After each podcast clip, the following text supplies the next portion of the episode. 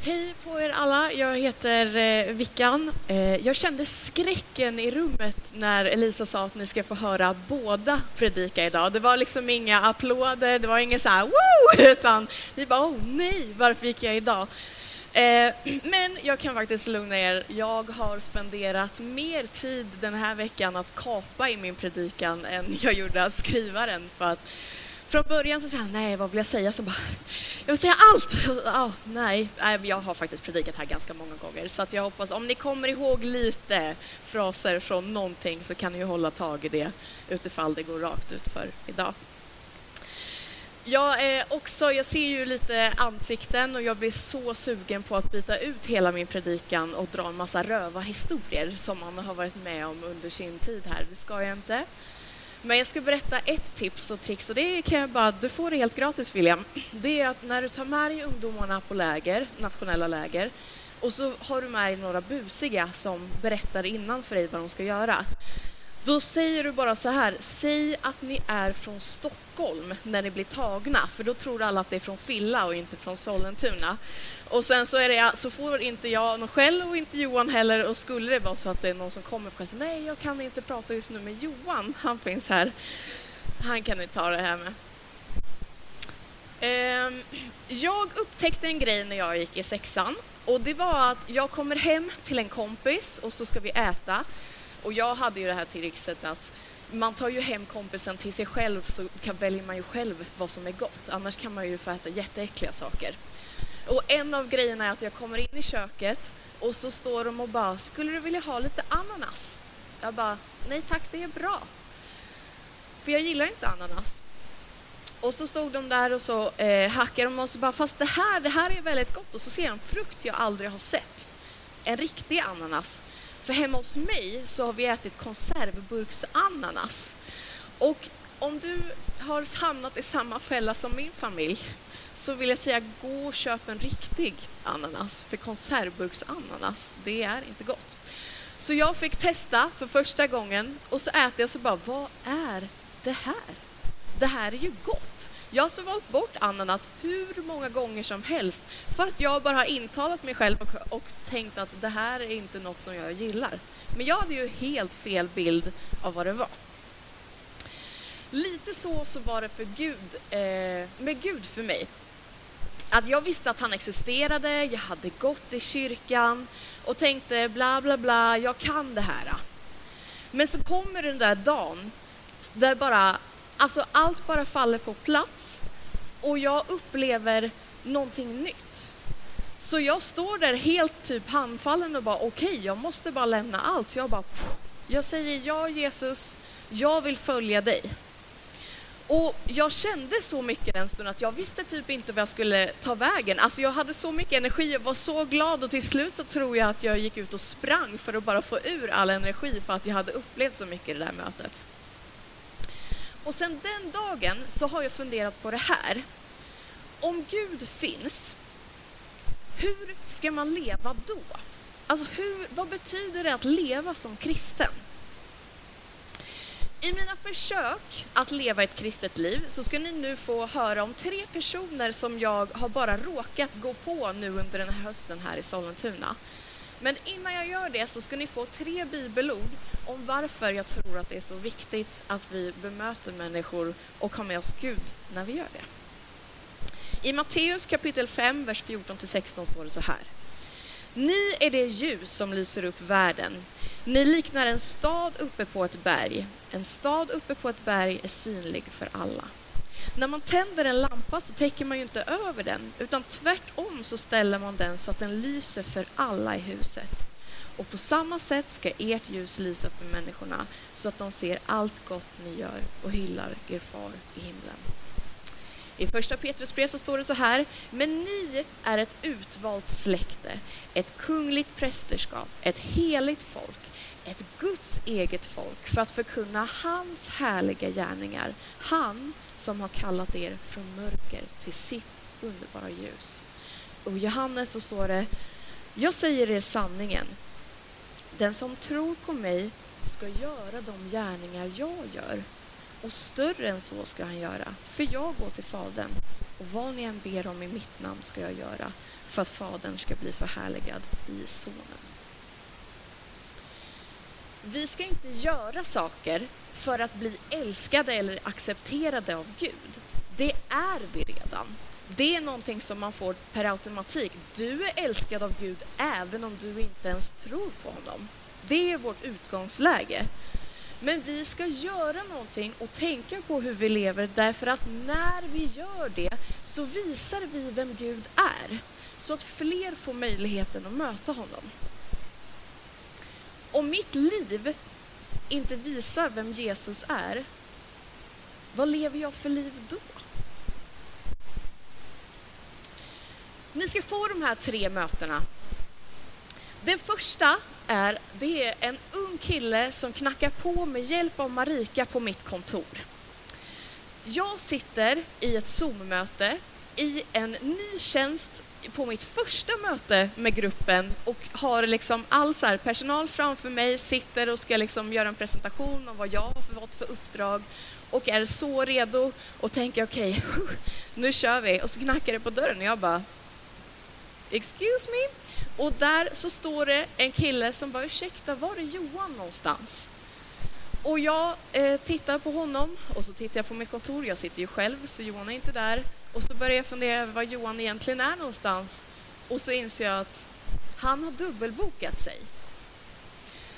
Och jag bara okej. Okay.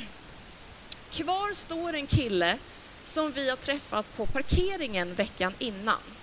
Han skulle bara parkera sin bil här och så skulle han gå iväg till ett annat ställe. Men Johan passade på att gå fram och hälsa och fråga ”Tjena, vem är du?” Och så visade det sig att den här killen har en religionsuppgift och skulle behöva intervjua en pastor. Så då kunde han passa på att prata med Johan. Så de bestämde tid. Så jag sitter och så tittar jag på den killen och bara ja, du är viktig. Och så tittar jag på mitt Zoom-möte och bara, åh du är viktig. Men så tittar jag och så tänker så här, vad, äh, nej men det, det blir ju killen. Så att jag får bara så här, ursäkta, ursäkta, jag kommer om ett litet tag. Och så går jag ut och sätter mig. Men jag är ju jättestressad. Eh, det kommer ganska många gymnasieungdomar till den här kyrkan för att det är någon religionslärare på Rudbeck som känner att det är ju bra att de får komma till kyrkan någon gång. Så det finns färdiga frågor, vi får samma frågor varje år. Eh, och, så det är ju bara så här, hej och välkommen, så här, ska jag ta mitt block före ditt? Ja. Eh, det, man bara, vi vet vad som kommer.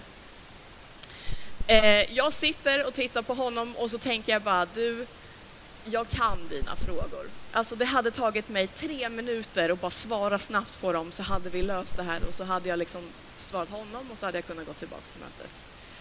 Men så tänkte jag så här, nej men skärp dig Vickan, det här är liksom, det här är ju en chans, nu får du ta dig samman. Så jag bara okej. Okay.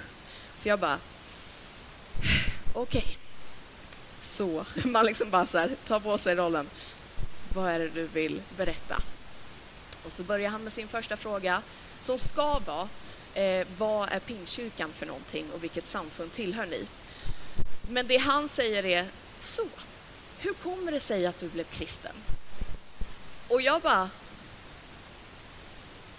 Och sen bara, what? Alltså jag har tränat för det här momentet i flera år. Ni förstår inte, därför att det är ju så många, nästan alla som frågar mig den frågan är ju redan kristna, så det är ju inget kul. Utan jag, det är lite kul att prata mer också, men, men jag har suttit på Nyhem en gång och så var det någon som bara, hur ska vi prata mer om vår tro?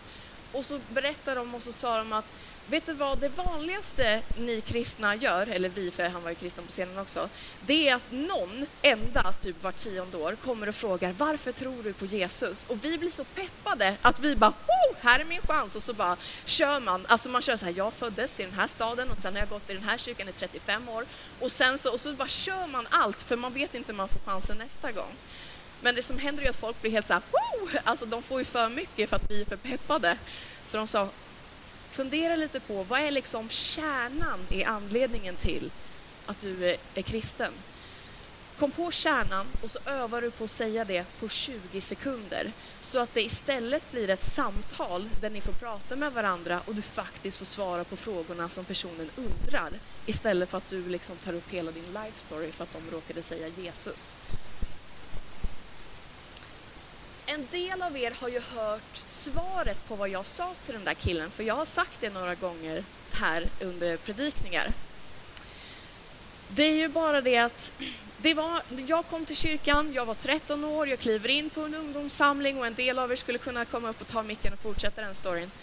Men när jag berättar den för er, det är ju jättefint att få prata till er, men responsen är ju inte så här stark. Det är inte så att ni bara så här, wow, halleluja, så här, vad trevligt, kul Vickan att du fick möta Jesus. Det är ju inte så att ni bara spontana applåder, utan man är så här, kul. Alltså det, det är ungefär så. Varför är responsen så? Jo, för att ni har ju hört folk hundra gånger berätta om när de mötte Jesus. Och dessutom så kan många i det här rummet också berätta sin egen story. Så vi blir ju inte så överraskade.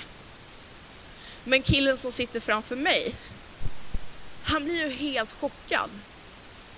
Och jag skulle vilja säga ordet amazed, alltså förundrad och är så här, vänta vad sa hon precis? För han hade aldrig hört någon förklara det på det sättet. För honom var det första gången, han har aldrig hört. Och han tyckte det var jättespännande, så nästa fråga var ju varför är du fortfarande kristen? För jag hänvisade ju till någonting när jag var yngre, men där sitter ju jag och är tydligt äldre än 13. Och där insåg jag att, ja det, är, det är fint, det är, jag gillar att predika, så att det är kul att prata om Jesus för människor som tror. Men jag skulle ju behöva spendera ganska mycket mer tid på att berätta om Jesus för folk som inte gör det. Det här mötet var ju serverat för mig. Jag vet inte om någon av er bara har kommit, att det är någon bara knackar på dörren och bara “Tjena, skulle du kunna berätta om Jesus?” Men den där killen hade ju inte knackat på min dörr om Johan inte hade bjudit in honom först. Och det Johan var, han bjöd inte ens in honom, han hälsade på honom. Och sa “Tjena, vem är du?” Jag tror att vi har olika roller i att ta människor ett steg närmare Jesus. Och den gången så fick Johan säga hej och jag var den som fick samtalet. Och någon annan gång kanske är tvärtom. Den andra personen som jag mötte, som jag stötte på här i Sollentuna, det var när jag, det är en ung romsk tjej, jag sitter på pendeln hem och jag har precis avslutat en tjänst på Kaggeholm där jag har jobbat i fem år bredvid det här. Och så jag sitter liksom, jag ska bara hem, jag har jordens största blombukett i min famn. Och så kommer det förbi en tjej och bara, hej, skulle du vilja ge mig några pengar? Och jag har ju gjort sagt så här, nej, tack och hej, hundra gånger. Men jag har börjat bestämma mig för att de gånger jag kan, har möjlighet och orkar så skulle jag bara vilja se varje människa jag möter i ögonen och känna att de bara så här bekräftar att du är en älskad människa. Så jag ville göra det till henne. Så jag stannar och bara, nej jag kommer inte ge dig några pengar. Men jag kan köpa lite mat om du vill. Därför att jag är tränad sedan vi volontärade i Los Angeles att du ger inte kontanter till folk som ber dig, men du kan ge dem mat. Och det leder ju till någonting annat. Så vi går in i Sollentuna centrum och jag tar en liten korg och så är jag redo att bara gå bort till brödet. Men så inser hon att jag har inte en så jättestark plan exakt vad vi ska köpa. Så helt plötsligt så blir det så här, åh men skulle jag kunna få lite kassler? Ja, visst, så, här, så lägger vi ner och så när vi kommer fram till kassan så står jag där med full kundkorg och bara, hur hände det här? Alltså, man, jag hade missat den här grejen att man måste ju säga nej någon gång jag har lärt mig det nu till nästa gång. Så jag bara, ja, vad gör, så här, ah, finns det något som man kan plocka? av? nej, för det jag har i min kundkorg, det är schampo, det är fotfil, det är en rakhyvel och det är lite bröd och dricka. Så jag tittar ju ner på saker som, alltså alla vi tar ju alla de här grejerna för självklara, alltså som, vi tänker inte ens på att vi har dem. Så jag bara, ja, vem är jag att hindra en människa från att få lite schampo? Så jag betalar ju och så går jag ut därifrån och, och sen ojar jag mig ganska mycket för vad det kostade. Så jag går ut till Johan och bara, Johan det hände en grej. eh, ja, du vet hur vi vill leva kristna liv. eh, och alltså han bara, men Vickan? Och jag bara, oops. Men sen tar det bara en minut och så säger han ju, men fast det är så här vi vill leva. Jag tror inte att vi bara så ska dela ut så orimligt mycket pengar utan att vi har planerat det eller att vi liksom måste hjälpa varenda människa som kommer och liksom frågar oss om hjälp. Men jag tror att vi oftare än inte ska erbjuda lite bröd och vatten därför att vi har nästan, jag måste nog säga alla, den möjligheten. Den sista personen som jag ska berätta om det är eh, ett möte med en ung kille. Jag har igen en superstress idag eh, och jag har bara så slängt på mig massa kläder som liksom skriker prata inte med mig. Jag har liksom, det är mycket kläder, det är uppdragen luva, det är så här, gå snabbt och titta framåt, det är hörlurar i öronen och jag har gjort ganska mycket innan och sen så tänkte jag, okej, okay, jag har en timme här. Jag skulle behöva läsa på inför en undervisning jag ska ha, men jag vill också gå ut och gå så jag pallar och hålla den överhuvudtaget. Så jag slog ihop två flugor och tar på en liksom så här, typ, ja, teologipodcast och är ute och går för att läsa på. Jag ser en person som jag inte orkade prata med så jag bara så här, ni vet när man, eller ni kanske inte gör så här, jag gör så, jag, bara så här, och så bara tar man en helt annan väg än vad man har tänkt. Jag hamnar vid en trapp som jag inte skulle ha varit i och när jag ska gå ner för den här trappen så ser jag en kille som eh, sitter i mitten av den. Så jag saktar ner och så eh, börjar jag gå förbi och när jag ser liksom nacken så ser det ut som en kille som har varit här på Enter för några år sedan. Så jag bara okej, okay, jag kanske måste säga hej. Men så var det inte han.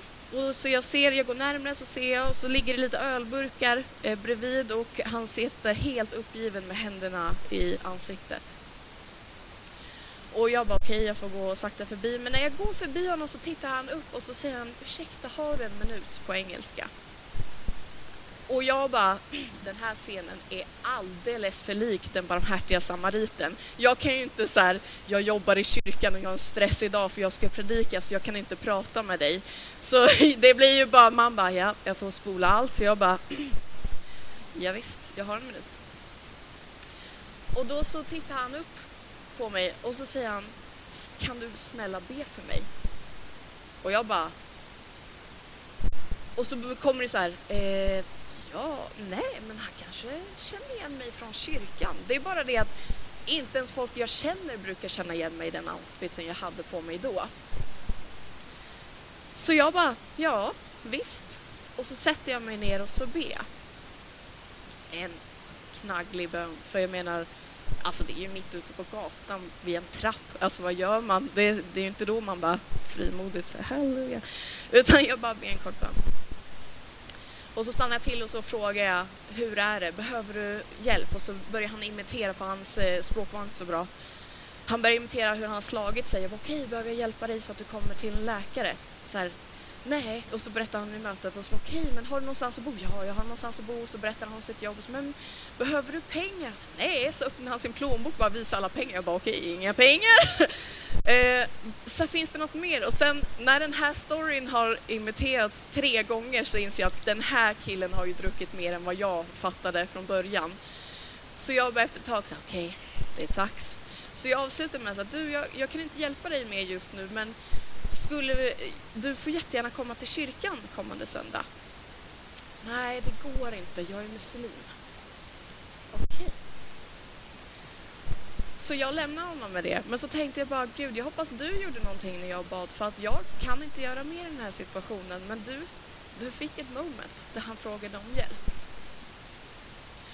Och mitt i alla de här mötena med de här människorna, för de, de hände ganska tätt under några, det var någon månad tror jag, så insåg jag att jag har bett så många gånger att jag ska få vara använd och få berätta om min tro för människor. Men det är inte så många gånger jag faktiskt har stannat upp framför människor på det sättet jag gjorde den här gången. Och jag hoppas att vi alla bara ska bli lite bättre på att stanna upp och se människor när de är vid, våra, vid vår sida. Vi kommer inte hinna stoppa vid alla, men vi skulle kunna stoppa vid några fler än vad vi gör idag. I första Samuels bok kapitel 16, vers 7 så står det En människa ser det som är för ögonen, men Herren ser till hjärtat. Och det är min bön, att vi bara ska få lära oss att se människor på det sättet som Gud ser dem. Att vi ska få stå där och bara tala liv över människor som aldrig har hört något gott ord sägas om dem. Att vi bara ska få backa upp, att vi ska få tro på dem när de inte tror på sig själva. Att vi ska få se på dem så att när människor hänvisar till oss sen, inte för att det är vi, inte för att vi är bra på något sätt, utan bara för att det var någon som stannade upp och tog sig tid att lyssna på mig. Det var någon som ledde mig vidare så att jag kunde ta mig ur det vad man nu satt fast i. Det var någon som gav mig hopp när jag inte hade det. Det är min dröm, att vi bara ska få ta de orden på allvar och gå ut och visa vem Jesus är. Vi avslutar med att be en bön tillsammans, sen ska ni få höra en sång. Och jag har ju predikat längre så ni är tur för er att jag kapade den här. Men vi ber. Tack Gud för att du älskar varenda människa. Jag tackar dig för att du har visat oss ett ljus som lyser mitt i mörkret och jag ber att du ska tända ljus idag som får gå ut och lysa för den här världen. Jag ber att du ska fylla oss med din helige Ande och visa oss sätt som vi kan få finnas till för människor i vår vardag. Att du bara säger stanna för de människorna som vi behöver stanna för. Och jag ber också Gud, låt oss kapa ut tid i våra stressiga liv så att vi får finnas till mer för människor som behöver oss. Du vet hur det ser ut, du vet varför det gör det. Och jag bara ber, fortsätt att utrusta oss att kunna gå ut i den här världen och lysa för dig. Tack för att vi får lägga an i dina händer, heliga Ande. Jag ber att du gör någonting i våra liv och i våra hjärtan just nu. Därför att det är bara du som kan, det är bara du som vet hur det kommer se ut och det är bara du som kan ge modet att våga både göra bort sig och ta första steget att finnas till för en annan människa.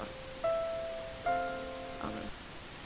De, eh, de här eh, skolgrupperna som eh, Vicka nämnde som kommer hit och har sina frågor. Jag har ju, det är oftast jag som pratar med dem tror jag och jag har alltid sett det som lite av en, en sport att få det här eh, samtalet att gå från att det de tänker, en kvart med snabba frågor och svar, till ett intressant samtal om livet och tron.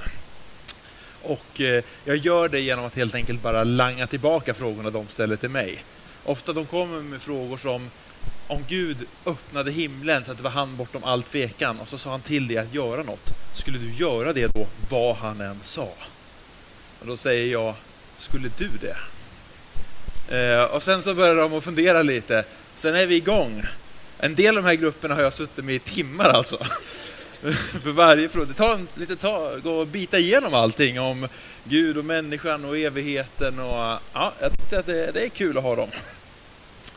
Eh, jag ska inte prata om dem, men jag ska prata på samma tema om eh, alltså att leva som kristen. Vad innebär det för, för mig och, och för dig helt enkelt? Och vi har ju eh, Bibeln som man kan eh, kika i och fundera på vad, vad säger den?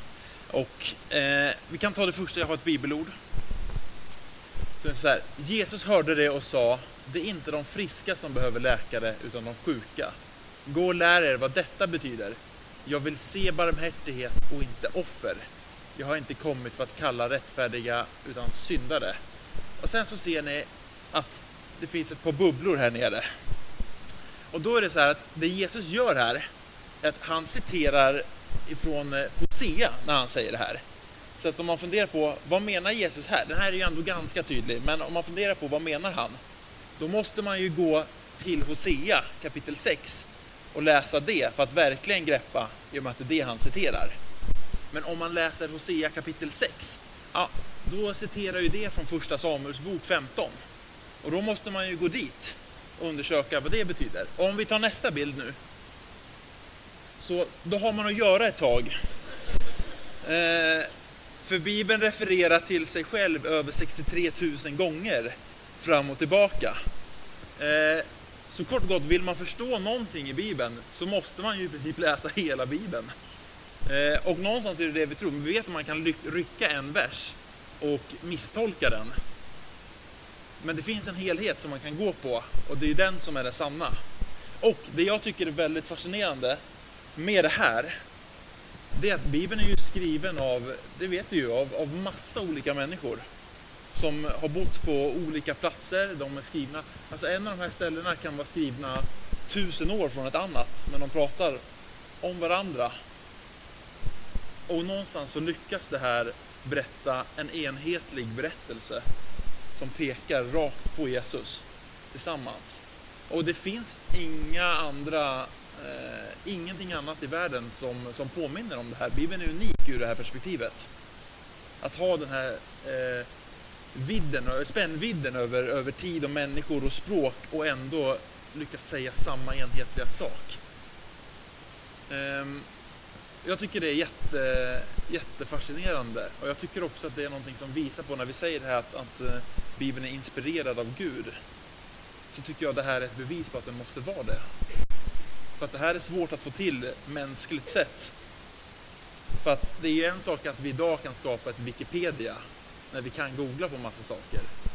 Men att tillbaks på den tiden lyckas få den här enheten när allt du har kanske är ett par skriftrullar och sen så någonstans på andra sidan havet har någon annan än och att, att det ändå synkar ihop så starkt som det gör. Så Bibeln tycker jag är eh, eh, fascinerande helt enkelt. Värd att läsas. För eh, fem och ett halvt år sedan ungefär, eh, lite till, eh, så sa Vickan upp sig i, eh, i Katrineholm från tjänsten som ungdomspastor. Och jag sa upp mig från, från mitt jobb och så funderade vi på vad händer nu? Vad ska vi göra nu? Eh, och i det så bad ju vi massor och funderade på var ska vi ta vägen? Och vi, eh, ni vet alltså när man ber och funderar på vad man ska göra utifrån Gud så kan man ibland känna frid över saker och ibland så kan man känna ofrid. Alltså det finns eh, logiska liksom, argument, det här är bra, men sen så kan man också känna när man ber att, att nej men här är det. Um, och, och jag och Vickan var ganska snabbt ha frid över att vi ska gå in i en ungdomspastorstjänst tillsammans någonstans. Sen började vi fundera på vart i landet ska det vara? Och vi funderade och bad över olika städer på olika sätt och vi, det fanns städer som på ett sätt var bra och som hade lediga tjänster så kände vi bara nej, det är inte där. Nej, det är inte där. Nej, det är inte där. Och sen hade båda frid över Stockholmsområdet i stort när vi bad. Men visste inte var. Men vi insåg att om vi ska dela på en tjänst så kommer vi att få 50% var kanske. Och det betyder att vi kommer behöva göra någonting annat också. Jag hade precis dragit igång ett, eh, ett företag som började ta fart. Eh, så jag bestämde mig att då kan jag jobba med det på min andra halva. Jag hade dragit igång det tillsammans med en vän till mig som heter Rickard. Ehm, så det var liksom planen. Sen fick Rickard cancer eh, i det här. Så, och vi står fortfarande och funderar på, på vart vi ska. Och tillhörande här så har jag också eh, gått en del till eh, eh stadens språkcafé, alltså inte kyrkan utan Röda Korsets språkcafé och pratat med ja, de som är där helt enkelt. Eh, och där så möter jag en, en kvinna från, eh, från eh, Eritrea eh, och så kommer det fram till att jag är, ja, men jag, jag tror och jag är kristen och jag går i en kyrka. Så säger hon att det är hon också. Hon skulle också tycka jättemycket om att gå i kyrkan men hon får inte. Så jag, vadå får inte? Nej, vi bor sambo så vi får inte gå till kyrkan. Så jag, ni får självklart gå till kyrkan. Men de hade en annan bild av, av när man fick komma och inte helt enkelt. Eh, så de kom, det fanns en annan stor eritreansk grupp i församlingen som de hade lite bekanta i och så, så började de bli en, en del av församlingen. Och de här blev jättenära vänner till mig eh, på sikt. Och, eh, hon döpte sig i församlingen lite senare. Eh, anledningen till att säga det är att vid ett tillfälle så sa de Johan, du har liksom visat oss din kyrka, nu vill vi visa dig en eritreansk kyrka. Så de bjöd med mig till eh, ett möte eh, en, någon, någon kväll någon gång. I samma veva då som jag och Vickan står och precis har bestämt oss för det här att vi tror att det är Stockholmsområdet, vi ska dela på en tjänst. Jag ska driva andra saker på sidan av tillsammans med, med Rickard. Eh, så de bjuder dit mig. Jag kommer in, eh, klockan är fyra tror jag vi kommer dit. Så, så, frågar man, det händer liksom ingenting på en timme ungefär. Så undrar vad, när slutar det här? Ah, 11-12 kanske? Så det är ju en lång, lång, lång gudstjänst som bara varvar liksom eh, lite predikan, lite dans, lite lovsång, någon som säger någonting mer, lite till sång, lite dans. Det bara snurrar runt, runt, runt. Det är knökfullt i en lokal. Eh, de har en gäst där eh, från Etiopien som är temporärt i Sverige eh, som, som predikar. Och, och mitt i det här flödet av, av saker som händer så börjar han att, att profetera, alltså att hälsningar från Gud till specifika människor. Han börjar hälsa väldigt, väldigt specifika saker. Han bara tar, du vet, han bara pekar på någon så här. Och säger han, du, var inte orolig. Din syster kommer att bli frisk. Och hon börjar ju gråta för hennes, hennes syster ligger på ett sjukhus i Uganda. Sen drar han nästa, bam, du, var inte orolig. Du kommer att få ett barn. Och hon bryter ihop för hon har haft åtta missfall i rad. Så börjar han bara langa ut de här grejerna åt höger och vänster. Sen så eh, helt plötsligt så bara BAM! Pekar han rakt på mig. Säger han, du. Och här är man ju otroligt redo att lyssna. Eh, så säger han att först för att du ska veta att det här är från Gud. Du är bra på att rita. Jag är bra på att rita. Eh, och man får väl ändå säga att de flesta är inte bra på att rita. Så ska man chansa ska man chansa åt andra hållet. Eh, och så säger han att ni har precis gjort upp nya planer för ert liv. De planerna är de som, som Gud har tänkt att ni ska leva och göra. Det som ni har frid över. Och sen säger han, och eh, utöver det så har ni också tänkt, du har tänkt att du ska göra någonting annat på sidan av det. Gud hälsar att det kommer gå jättebra, det har något att göra med någon som heter Rickard. Och eh, dels är det ju jätteuppmuntrande till Rickard som just då har fått cancer med oklar utgång, att eh, det finns en Gud som har en framtid, en, en plan där. Eh, så det blir en uppmuntran för han. Det är jätteuppmuntran för mig och Vickan. Vi åker hem, jag vet inte hur lång tid det tar, fyra dagar kanske. Sen ringer Sollentuna och säger hej, Eh, vi undrar om ni vill komma hit på intervju för tjänsten som ungdomspastor. Jag tror att oavsett vad vår känsla hade varit på den intervjun så hade vi nog sagt ja i det läget. Det kändes bra. Men jag tror att alltså, det här, för mig var det här jättefascinerande. Och man önskar ju att jag skulle kunna gå genom livet och ha det här varje vecka. Gud, vad gör vi den här veckan? Bam! Gör det här. Men så är ju inte mitt liv. Utan eh, jag kan ju räkna gångerna det här har hänt på ett finger.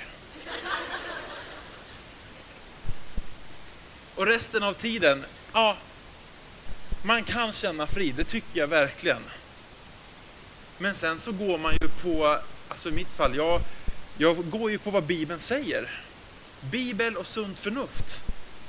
För mig är det så att man kan, alltså, man, eh, Vickan har berättat om eh, eh, vardagssituationer. Jag berättade om någonting som kanske var ett större livsval som vi stod i. Men om man ser på den här bilden jag visade tidigare med alla de här trådarna, hur Gud eh, har vävt ihop en, någonting över årtusenden. Så Gud har ju haft en plan och han har gjort någonting sedan mänsklighetens begynnelse. Så har han arbetat. Sen liksom kulminerar det i Jesus på något sätt, men sen fortsätter ju det. Och där kommer du och jag in i bilden och vi har ju ett liv att leva och det livet handlar ju om såklart om att jobba och äta och umgås med vänner, men det handlar om mer än så. Det handlar ju också om att, att Gud gör någonting och han har fortfarande en plan och vi får vara med i den. Så det enda sista jag vill liksom skicka med er, det är att när man inte får tilltal, då går vi på Bibel och sunt förnuft. Och ska man göra det, ja, då måste man ju läsa Bibeln. Så det är min uppmaning. Gå hem och läs Bibeln och gör det som står. Läs ett litet stycke varje dag och sen så ber man. Hur ser det här ut i mitt liv? Så tuffar man på. Jag tror att det finns ett jättespännande liv att leva tillsammans med Gud. Det finns en jättehärlig, bara helt vanlig, liksom, vad ska man säga, Svensson vardag. Vi också lever mitt i det här. Men Gud är också med och det finns någonting större. Det gäller att liksom eh, att vardagen inte får eh, för stort överslag. För det finns någonting mer. Lovsångsteamet, ni kan komma upp. Vi ber tillsammans. Tack Gud att, äh, men att det är du som håller den här världen i din hand och att det är, är under din kontroll Gud. Att du har en, en plan som du äh, men, sätter i, i verket Gud. Tack att vi får vara med Gud. Jag ber att vi ska få, eh, ja, men när vi läser Bibeln, ska få förstå ännu mer, att vi ska få tala till oss Gud och att vi ska få mod och, och vilja och längtan efter att agera utifrån dig Gud. Att vi ska få vara med, att vi ska få möta människor på olika platser och olika sätt och vi ska få vara, vara med på det hörn av, av ditt rike som är, är där vi rör oss Gud. Tack för varje människa i den här församlingen, för alla människor som är med, som, som längtar efter ett liv tillsammans med dig, som längtar efter att fler människor ska få upptäcka vem du är Gud. Jag ber att vi tillsammans ska få vara med och lägga de här olika små pusselbitarna som gör att andra människor kan få nå fram till dig. Jag ber att du ska dra i oss, att du ska inspirera oss, att vi ska få leda in i möten med olika människor, att när vi gör det Gud så ska vi få vara förberedda, att vi ska få vara modiga, att vi ska få möta människor med, ja, med kärlek och verkligen visa på, på vem du är. Amen.